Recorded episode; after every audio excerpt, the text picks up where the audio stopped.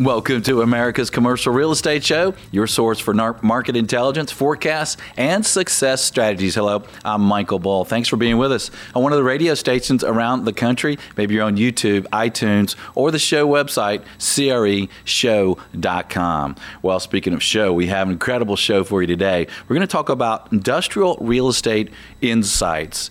And I think industrial is really interesting today because it is in everybody's mind because all of us are shopping online, all of that comes from industrial real estate.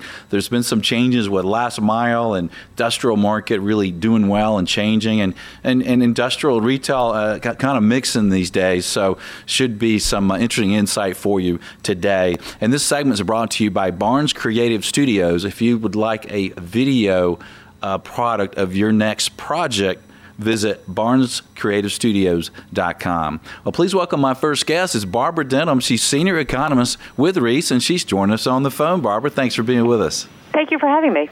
So, Barbara, what? How is industrial real estate doing performance-wise? It seems like it's it's all the rage these days. What's occupancy and rates doing? Well, the vacancy rate uh, declined uh, in the first quarter of. Um, 2017. It's now at about 10.1%, down from 10.4% last quarter.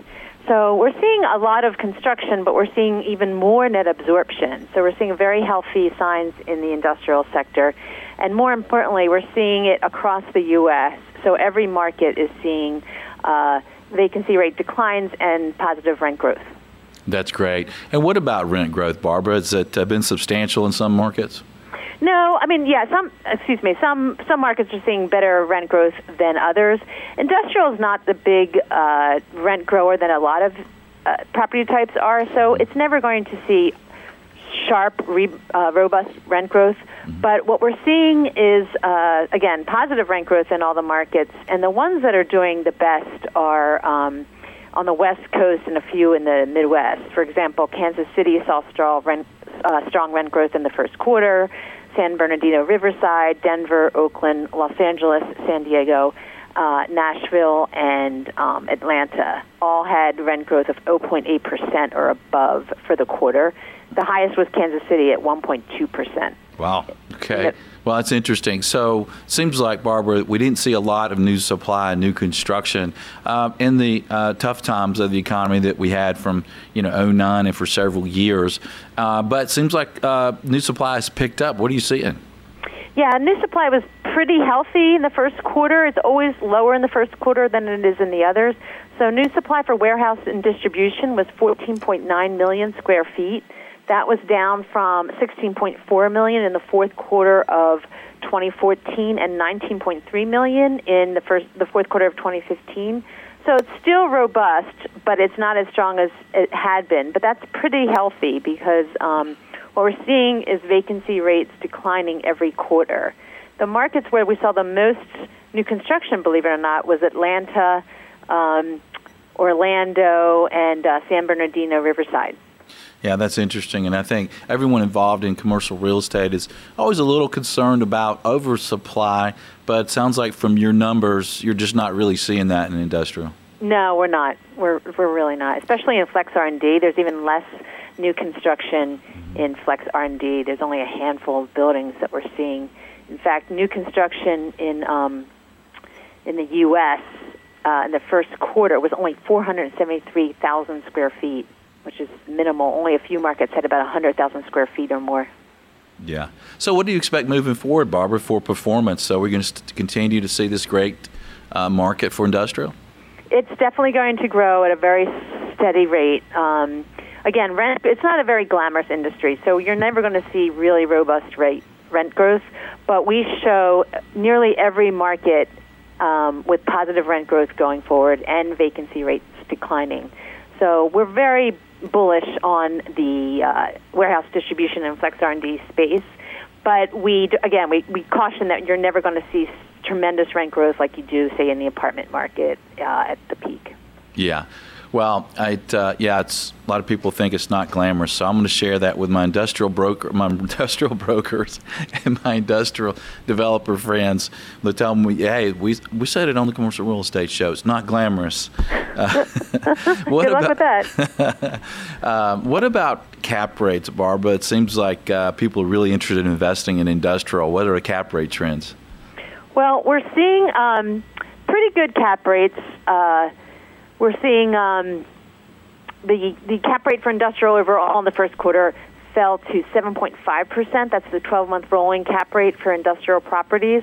It had been 7.6% at the end of 2016, um, but it had been as low as 7.2% in early 2016. So we saw um, slight declines in 2014 and 2015, and then a uh, bit of an uptick at the end of 2016, and then a slight downturn in um, in 2017. So that's that's a good sign. I mean, the fact that the, the 12 month rolling has been pretty stable is a very good sign. It means that the investor appetite for real estate, um, for industrial real estate, is still pretty healthy.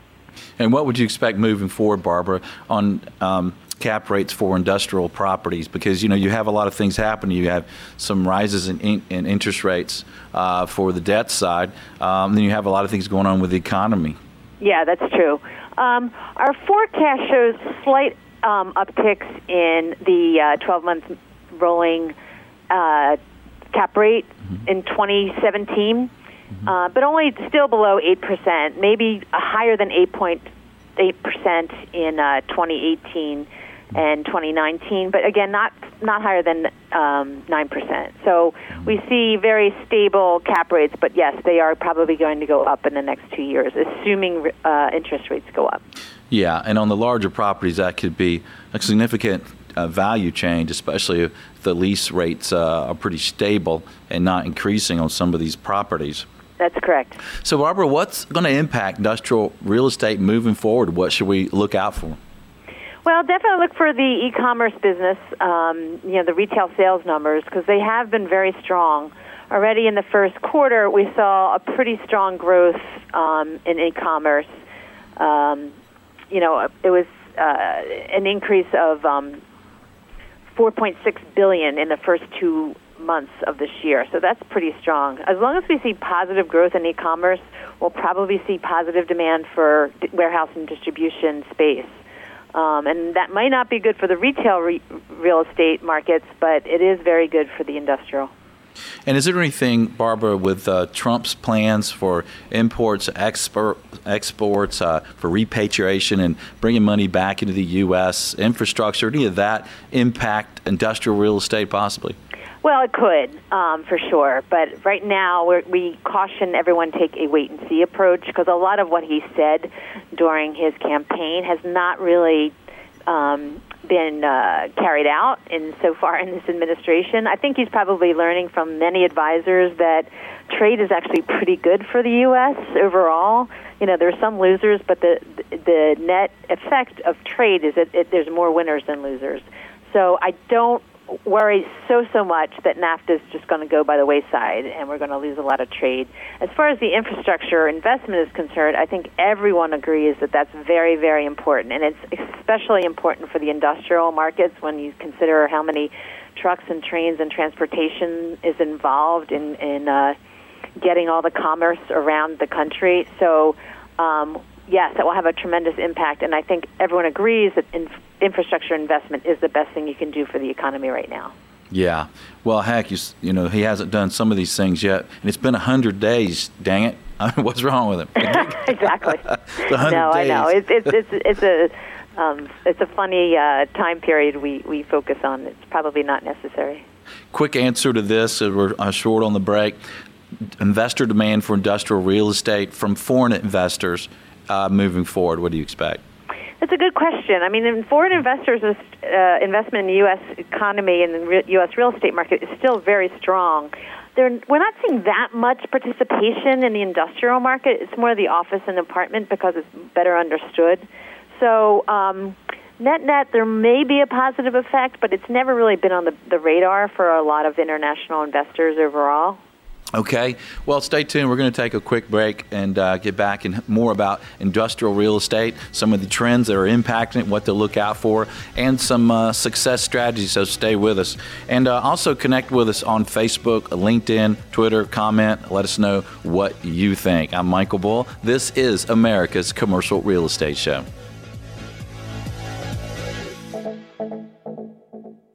Are you looking to buy, sell, or lease commercial real estate? You're invited to contact Bull Realty for customized asset and occupancy solutions. Call 404 876 1640 or visit bullrealty.com. Video is powerful. Some of the biggest brands in commercial real estate have trusted us to tell their story. We are Barnes Creative Studios, Atlanta's premier commercial real estate video services. BarnesCreativeStudios.com. Hi, this is Michael Bull. Check out Plum Lending, the $1 to $25 million commercial real estate specialist. Plum offers you speed, certainty, and preferential terms because it's all driven by technology. Visit getyourplumloan.com. That's getyourplumloan.com.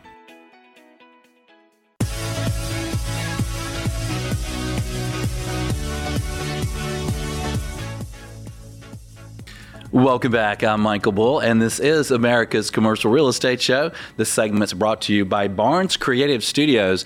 If you'd like a video about your next project, reach out to them at barnescreativestudios.com. Well, today we're talking about industrial real estate insights, and my guest is Ryan Severino. He's senior economist with JLL. He's joined us in Studio One. Ryan, thanks for being with us. Thanks, Michael. Always a pleasure to be in studio. Ryan, you, we know we just heard your friends at uh, Reis uh, talk about the market there, and it seems like there's a lot of things going on with industrial real estate. You know, you've got uh, our new president and everything that he's doing. We kind of have a, a, change in economy. You know, what do you see as kind of the, the biggest thing that's really impacting industrial real estate moving forward? You know, I, I, I, still think the biggest thing right now is just how important e commerce has really become to industrial in a way that it's probably been detrimental to retail. I think it's really become the key driver. And I think it's interesting because if you went back a few years ago, I think there was this perception in the industry that e commerce was going to sort of run its course, that the growth rates were going to have to slow down. I mean, just, you know, the law of, of big numbers at some point. The growth was going to have to start to moderate. Mm-hmm. But I think what the industry kind of missed was sort of the rise of mobile commerce, right? I, I, think if you go back four, five, six years ago, there was this perception that, that we as a society were not going to be willing to adopt a mobile platform for commerce, at least not to the extent that we were willing to adopt it on sort of a desktop or a laptop platform. But I think if you look at the growth rates where they've come over a relatively short period of time, in nine to 10 years, you've seen uh, the share of mobile commerce relative to total e-commerce go from about 2% to something uh, close to 20%. That's a huge growth spurt in a relatively short period of time. And now not that people still don't, you know, shop on a on a desktop or a laptop, but the growth driver is really becoming mobile commerce. I think as uh, network speeds get better, as sites become more secure, uh, as the actual browsers and, and the interfaces from most of the, the companies start to become more sophisticated, people generally have become more comfortable with this. And now it's really sort of um, grabbed the baton from sort of the desktop platform and, and, is kind of running in the lead with it. And I think that is something that continues to drive uh, demand, both across sort of the bigger boxes that were sort of the original domains of e-commerce to even some of the medium to smaller size boxes that are out there now. Yeah, yeah, that's an interesting insight, and you know I hadn't thought about that as a benefit to industrial real estate, but obviously uh, those are where the products are coming from, and the convenience. Uh, I know I'm shopping more online because it's convenient on my phone.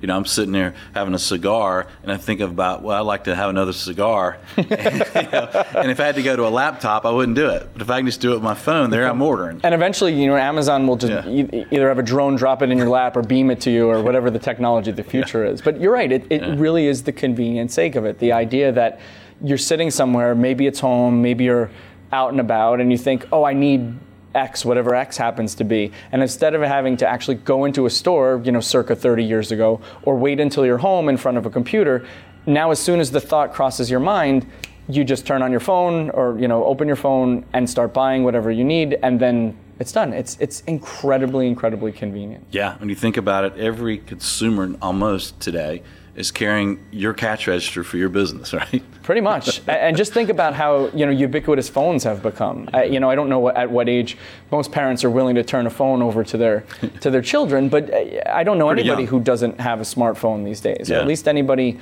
um, above a certain age that doesn't have one. And so yeah. everyone pretty much has e-commerce capability on them almost literally 24 hours a day, which I yeah. think is, again, it's not as if you have to be in front of a computer. Now all of a sudden you are plugged into you know our interconnected global economy you know 24 hours a day wherever you happen to be yeah one of the things that we just did we created a new website and on your phone now you can sign a confidentiality agreement uh, get access to the the secure documents that That's we excellent. approve and then you can make an offer on your phone Really? yeah, you, That's awesome. with DocuSign, so it's legally signed, uh, and go ahead and make an offer.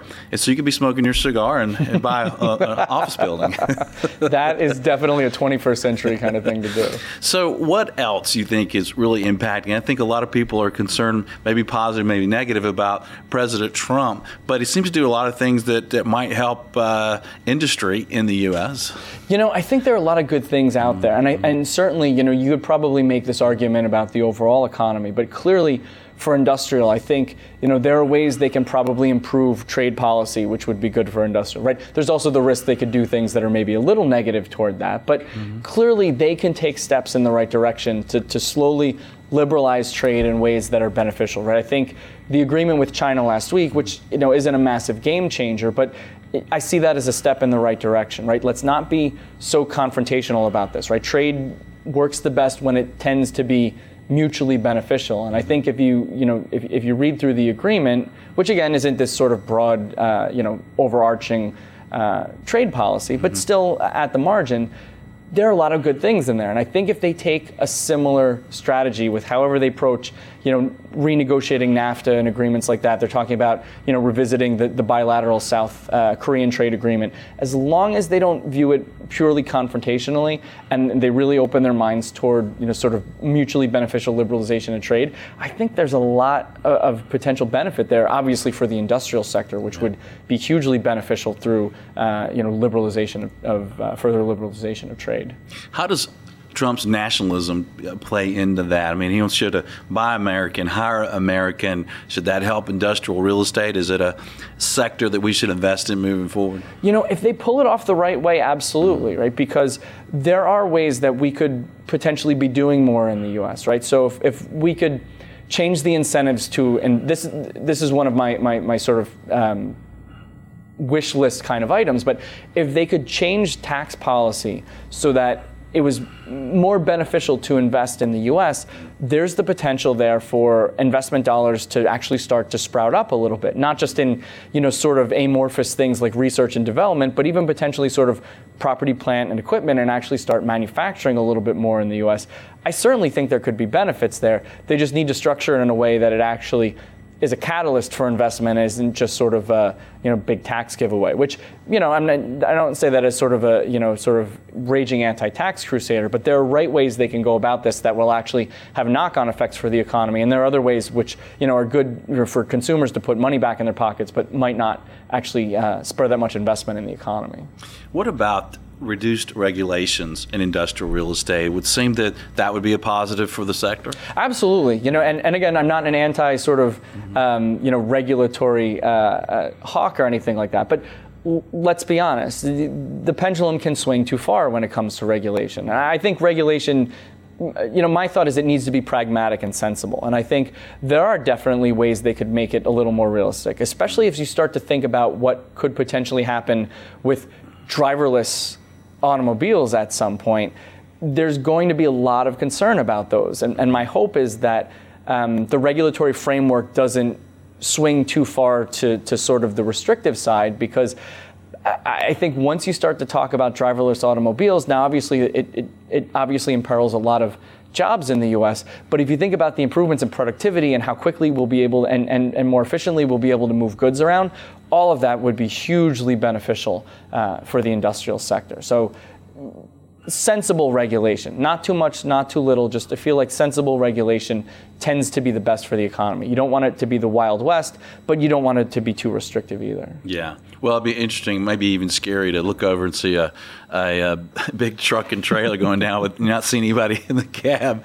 Maximum overdrive or something like that. yeah, and you talk about productivity. It'd be nice. Uh, I uh, did took an Uber to the to the Hawks game uh, recently, and I was able to work for an hour. And I thought, well, the, the ride cost me fifty dollars, but I actually make more than that an hour, so it, so it made sense. Well, well, stay tuned. I'm going to ask Ryan about some opportunities in the industrial stack sector. Stay with us. Are you in commercial real estate brokerage? Check out Apto. Created by and for commercial real estate brokers, Apto is the leading web based platform for managing relationships, properties, listings, deals, and back office. Visit apto.com slash CRE show. Check out Valuate, a real estate analysis program that can be easily shared with colleagues online to do what if analysis. Visit getvaluate.com. That's getvaluate.com. Build Out, the best all in one marketing tool for your brokerage. Learn how you can create marketing materials instantly and streamline your property listings process. Visit buildout.com. Xceligent, the resource professionals like CCIMs, CBRE, JLL, Colliers, and Bull Realty use for market intelligence. Commercial Search is the site to market and find available properties to buy, sell, or lease all over the country. Visit commercialsearch.com.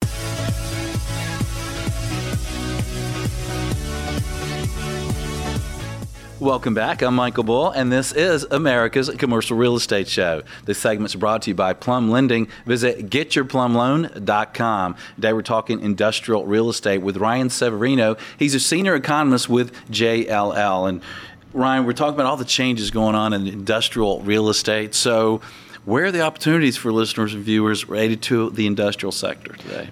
You know, I actually think the opportunities are pretty abundant. Now, of course, um, if you're in a major gateway market, you're you're going to pay up. Uh, I think cap rates have gotten incredibly low, and a lot of the sort of the key. I mean, I'm sure you see it mm-hmm. in Atlanta, but if you think about sort of the Northeast corridor and you know New Jersey and, and Eastern Pennsylvania, Southern California markets like that.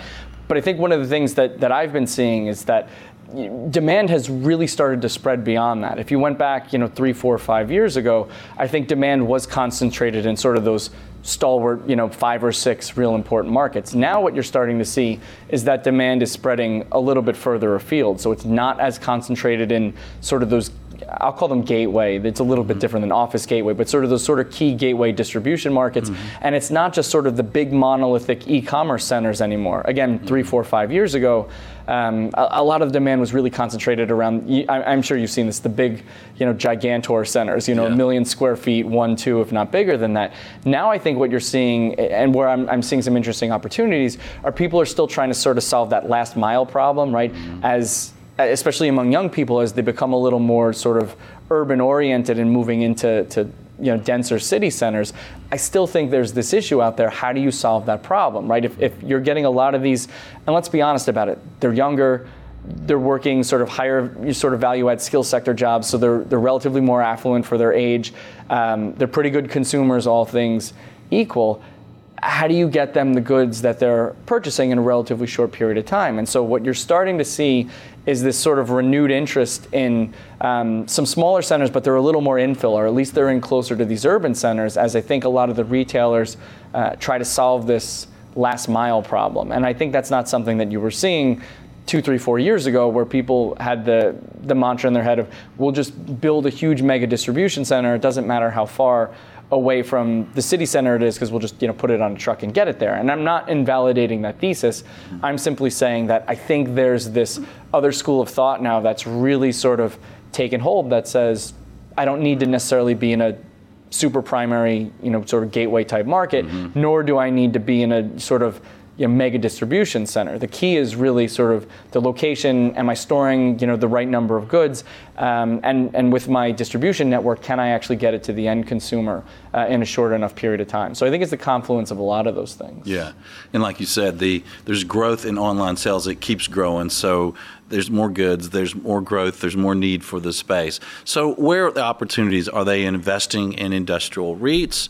Are they in um, building new spec buildings? Are they in uh, maybe uh, converting adaptive use of maybe some of these old shopping centers in some of these areas? Or I think it's some of all of those things. Okay. I, I still think there's um, room to run in the development cycle for this. If you ask me about some other property types, I'd probably caution against mm-hmm. developing this far into an economic expansion. Mm-hmm. But I think if you look at the industrial sector, you're still seeing net absorption outpacing new construction. And I, you know, for my money, I don't think a recession is imminent. I don't think, certainly, I don't think we're going to see one in 2017. I think the probability is it's still really low 2018. Even into 2019, I think that's where my crystal ball gets a little murkier. But you know, that gives us probably you know two or so years at least to go through sort of you know, construction uh, and then sort of lease up and stabilization. For industrial, even for bigger property types, that is usually an adequate enough period of time, and especially if it pushes the recession out a little further. So I still think it's a property type where, where development is a reasonable thesis. Um, you talked about adaptive reuse. I think there are a lot of there are a lot of parcels out there that people are going to more seriously consider that, whether it's old retail buildings that uh, are no longer, you know, really functioning as, as you know, sort of modern day competitive retail centers, whether it's suburban office buildings in some of these office parks that are just, you know, they're kind of obsolete given what's happened to the labor force over the last 10 to 15 years, at least until, you know, we all decide we don't want to work in cities anymore and we go back to working in the suburbs. But I, I definitely think that there is an adaptive reuse play there. And I think there's some just, you know, I'll call it sort of the hunt for yield, right? Again, if you're not looking in sort of the key primary markets, I think there are some attractive plays out there if you if you do your homework. Not every you know industrial building's trading at a four cap. I, again, if you're going to look in certain pockets of the market, you're going to find those four cap buildings. But mm. you know if you're you're willing to do your homework and, and, sniff around for value a little bit, you know there are definitely properties trading uh, you know at attractive cap rates above that. You probably won't find them in the best parts of you know Atlanta and Central New Jersey and you know Inland Empire and and uh, places like that. But I, I, do think there's value to be had there. So I, I think across the spectrum it's probably it's probably the one property type where I think the opportunities are, are abundant, that you see them across, um, you know, sort of different subtypes uh, or, or, you know, or different strategies within uh, the industrial property type. Okay. So when you look at the various sectors, you think there's then more of a runway for industrial than the other sectors? I still think so. Yeah. Mm-hmm. Um, office to me feels you know, again, we're relatively late in the economic cycle. We're still generating a lot of jobs, but it's been, you know, kind of backing off a little bit relative to a few years ago. And, uh, you know, it's, it's a little more concentrated these days, right? It's either sort of the dense CBD type office that everyone's so enamored with, or it's the, you know, sort of the transit advantaged, you know, kind of diet urban, kind of suburban nodes that are doing well. But like I was just mentioning, that sort of 1980s or so vintage office park is out in the suburbs. There's not a lot of real interest in that right now. Mm-hmm. Um, if you think about apartments, I'm still generally bullish on apartments, just not as bullish as I was a few years ago. The construction pipeline is really ramped up. Vacancy compression is largely stalled out. I don't see a lot of expansion in vacancy, mm-hmm. but I, you know, if you ask me if I, you know, in most markets, do I think now's a good time to, to build? You know, I think would say it depends on the market. I think there are a lot of markets that I probably wouldn't go near. There's still some that I might consider. And then retail, you know, obviously, uh, as I'm fond of saying, retail is probably overbuilt and under demolished. And so I'm, I'm probably not super enthusiastic about building, you know, new ground up retail unless you're in a part of the country where the population uh, is really growing. Otherwise, I'd say, you know, maybe expansions of existing properties that are doing well. But that, that to me is a, a little more of a difficult thesis just because uh, of the structural changes that retail is going through right now. Okay. And Ryan, you mentioned the cycle and the length of the cycle. So tell me your opinion as economist and maybe what you see from other economists as far as have they changed their idea of how long this cycle is going to last from Trump getting elected. I assume that most economists thought that Hillary would get elected. They've seen what he's done or, or not been able to do, and he seems very busy in his first hundred days that he had. Um, has that extended your version of the good times in the cycle, or the same, or less? I think some of it depends on the policies we get, honestly, because I think there's a good argument to be made that if, if, if they're smart about deregulation, if they're smart about tax reform, if they're smart about an infrastructure plan, I, I, do think that there's the potential there to extend the cycle. I think there's also the risk that they do a bunch of stuff and it doesn't it doesn't do anything sort of medium to long term. I think what I'm going to be paying a lot of attention to is what happens with interest rates mm-hmm. because interest rates rising, I'm not trying to throw the Fed under the bus, but that's usually a pretty important catalyst for either slowing the economy down or causing a recession. And uh, again, not throwing the Fed under the bus, they have the toughest job in the world, right? If you don't raise rates quickly enough, you risk engendering an asset bubble that, that could blow up and cause you know, real serious problems for the economy or if you push too hard, you maybe choke off the economy a little too quickly and then it slows down and you cause a recession. You know, my gut tells me that, you know, we still have some time for them to keep raising rates before it starts to have any kind of impact on the economy. I mean, you really haven't seen it have that much of an impact. We've, you know, they've been tightening technically since December of 2015. You haven't seen, you know, much of a change in economic growth. Certainly, in, in you know, sort of our world in commercial real estate, you know, lending volumes are, are, generally trending up. You haven't seen a big, you know, fallout from that just yet, and that's because the economy continues to grow and, and you know produce favorable results for commercial real estate. Do you expect two more Fed rate hikes this year? I do. Um, I think next month is almost a given, uh, given that that they have been basically telegraphing that to the market. Mm-hmm uh, for those who remember what a telegraph is, and uh, and and the futures market certainly expects it. I think something like a fax time, machine, right? Yeah, it's somewhere along those lines. You have to touch typing or something. Um, but uh, the, the futures market is even generally pricing that in to the tune of you know probably the last time I checked, I think it was probably about 85 to 90 percent or so. So mm-hmm. that would be the second one this year, and I think there's a really good probability that we get one more toward the end of the year. Maybe not, you know, waiting until the zero hour in December as they have the previous two calendar years. But I think there's a really good probability of that. And then I think they'll, you know, see where the economy is. But the underlying fundamentals in the economy are pretty good. I mean, if you don't get hung up on GDP growth, um, if you look at the labor market, if you look at uh, consumer spending, if you look at inflation starting to tick up and wage growth accelerating, there's still a lot of good things going on in the economy. So I think there's room for the economy to run. I think there'll be a little bit of this tug of war between sort of the underlying improvement in the economy and strength in the economy that we're seeing, and then the Fed raising rates because they're worried, and rightfully so. Again, I'm not trying to throw them under the bus, but rightfully so, worried about you know wage growth spiraling out of control and having an impact on inflation running too hot, and then you know that being a more potentially damaging scenario down the road.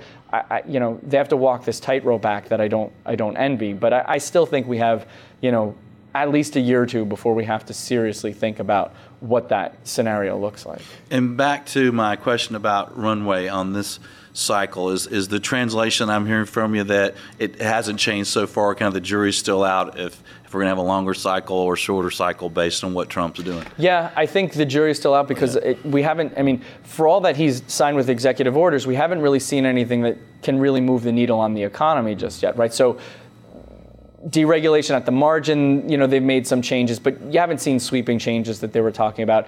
The tax reform plan, right now as it stands, is a page of you know, sort of wishful bullet points. And just this week, you heard you know Senate Leader McConnell basically come out and say that they're not willing to countenance uh, tax cuts if there isn't an offset to that because he doesn't want to see um, you know the deficit increase and the debt outstanding increase. So that is going to be, I think, a tougher battle than they would have thought. And honestly, it's been I don't know, a couple months at least, and I haven't heard any substantive conversation about infrastructure spending at this point. So, you know, I think in the wake of the election, people were really enthusiastic because they thought, you know, the same party controls the White House and Congress. It'll probably be a slam dunk to get a lot of this stuff done. And I think what people are realizing 100 or so days into this is that just because everybody has an R after their name doesn't mean they all think the same way. And it's going to be relatively more of a challenge. I mean, we don't even know what the healthcare reform bill is going to look like because the Senate hasn't, to my knowledge at least just yet, really done anything with it. I certainly haven't heard anything concrete from them. And not to be remotely political about this, but the more time that they spend in Washington talking about Russia and firing the FBI director and all the ancillary things that, that come along with that, the less time they're going to spend working on potential fiscal policy changes that could stimulate the economy. So, I mean, my concern is that there, you know, all of this stuff is sort of derailing what, what could be potentially beneficial changes uh, to the underlying structure of the economy. So that, that, that makes me feel a little bit um, regretful about what's been going on there. But politics is politics. What are you going to yeah. do about that? Yeah.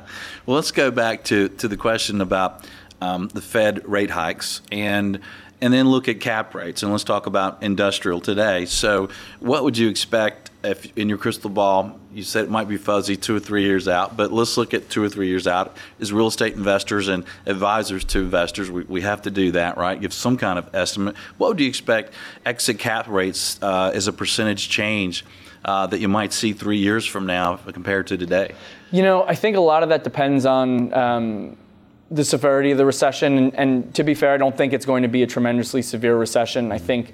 Um, but there'll be one. Yeah, you know, it's an inevitable thing, right? Mm-hmm. It, maybe it's not exactly 19 into 20 or 20 into 21, but unless, again, they change the underlying structure of the economy that somehow keeps propelling it forward, economics is a cyclical phenomenon. At mm-hmm. some point, uh, the cycle is going to run out of steam. And I don't usually date economic cycles by the mm. calendar. So I know we're coming up on eight years this summer, but I, I, I, look at it partially through the lens of the calendar, but also I think about what's going on in the underlying structure of the economy. So up until recently, we haven't seen a lot of the things that usually cause the cycle to slow, or the Fed to raise rates and, and the cycle to slow down. We haven't seen wage pressures until the last couple years, or at least real acceleration in wage pressures or acceleration in inflation pressures. So I think when we get to that point, um, I think I expect a more modest recession, something more on the order of your kind of typical post-war recession.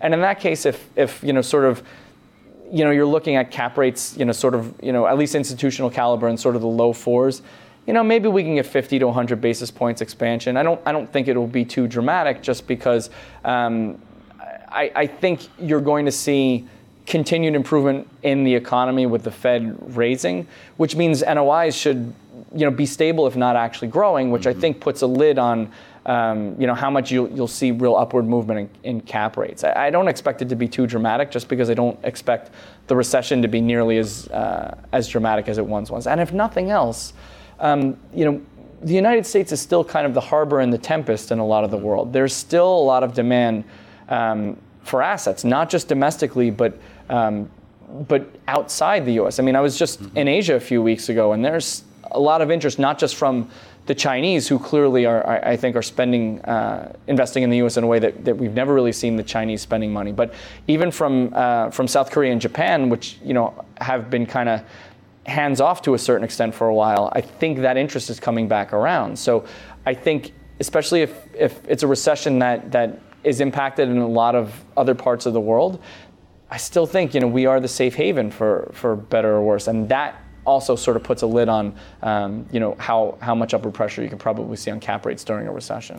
And I'm interesting to note that you noted in uh, institutional quality assets, something that's a really low cap rate today of maybe four might have 100 basis points increase, but um, but maybe the, the B properties or the smaller markets uh, might expect a, a, larger increase in cap rates there, where you know maybe a property is selling at an eight cap today or seven cap today, and yeah, maybe a little bit more. Again, I think probably not too dramatic just because of, of I, I, don't think the nature of the recession is going to be too daunting. Mm-hmm. And again, you know, the other thing is uh, it, I feel like the structural changes are benefiting industrial in a way that some other property types aren't aren't seeing. Mm-hmm. Um, so the whole again, not to go back to it, but the e-commerce story, I think you're seeing. Um, foreign investors also really understanding that story. And if you just think over the last few years, I mean, we've seen more foreign investment in industrial real estate than, than we've ever seen. You know, for the longest time, it was an asset class that they just didn't understand that well.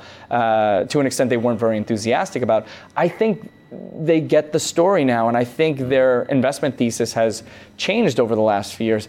I, so I, I, concede your point that I think you could see more upward pressure mm-hmm. on cap rates from you know sort of kind of B caliber assets, but I still think it's going to be you know reasonable expansion, maybe less than you know to an extent I think less than what we typically see during a downturn, just because I do think the structural thesis behind industrial real estate is, I mean, it's legitimate, it's durable, and I think everyone, including foreign investors, really understand it well now. Yeah, well said and good points, uh, Ryan. As always, thanks for joining us. Great information. Always my pleasure, Michael. Thank you for having me. And thanks for joining us on the radio stations, iTunes, YouTube, and the show website, commercialrealestateshow.com. We have a great show in store for you next week, so be sure and join us. And until next week, be sure that you always lead, learn, and laugh, and join us for the Commercial Real Estate Show.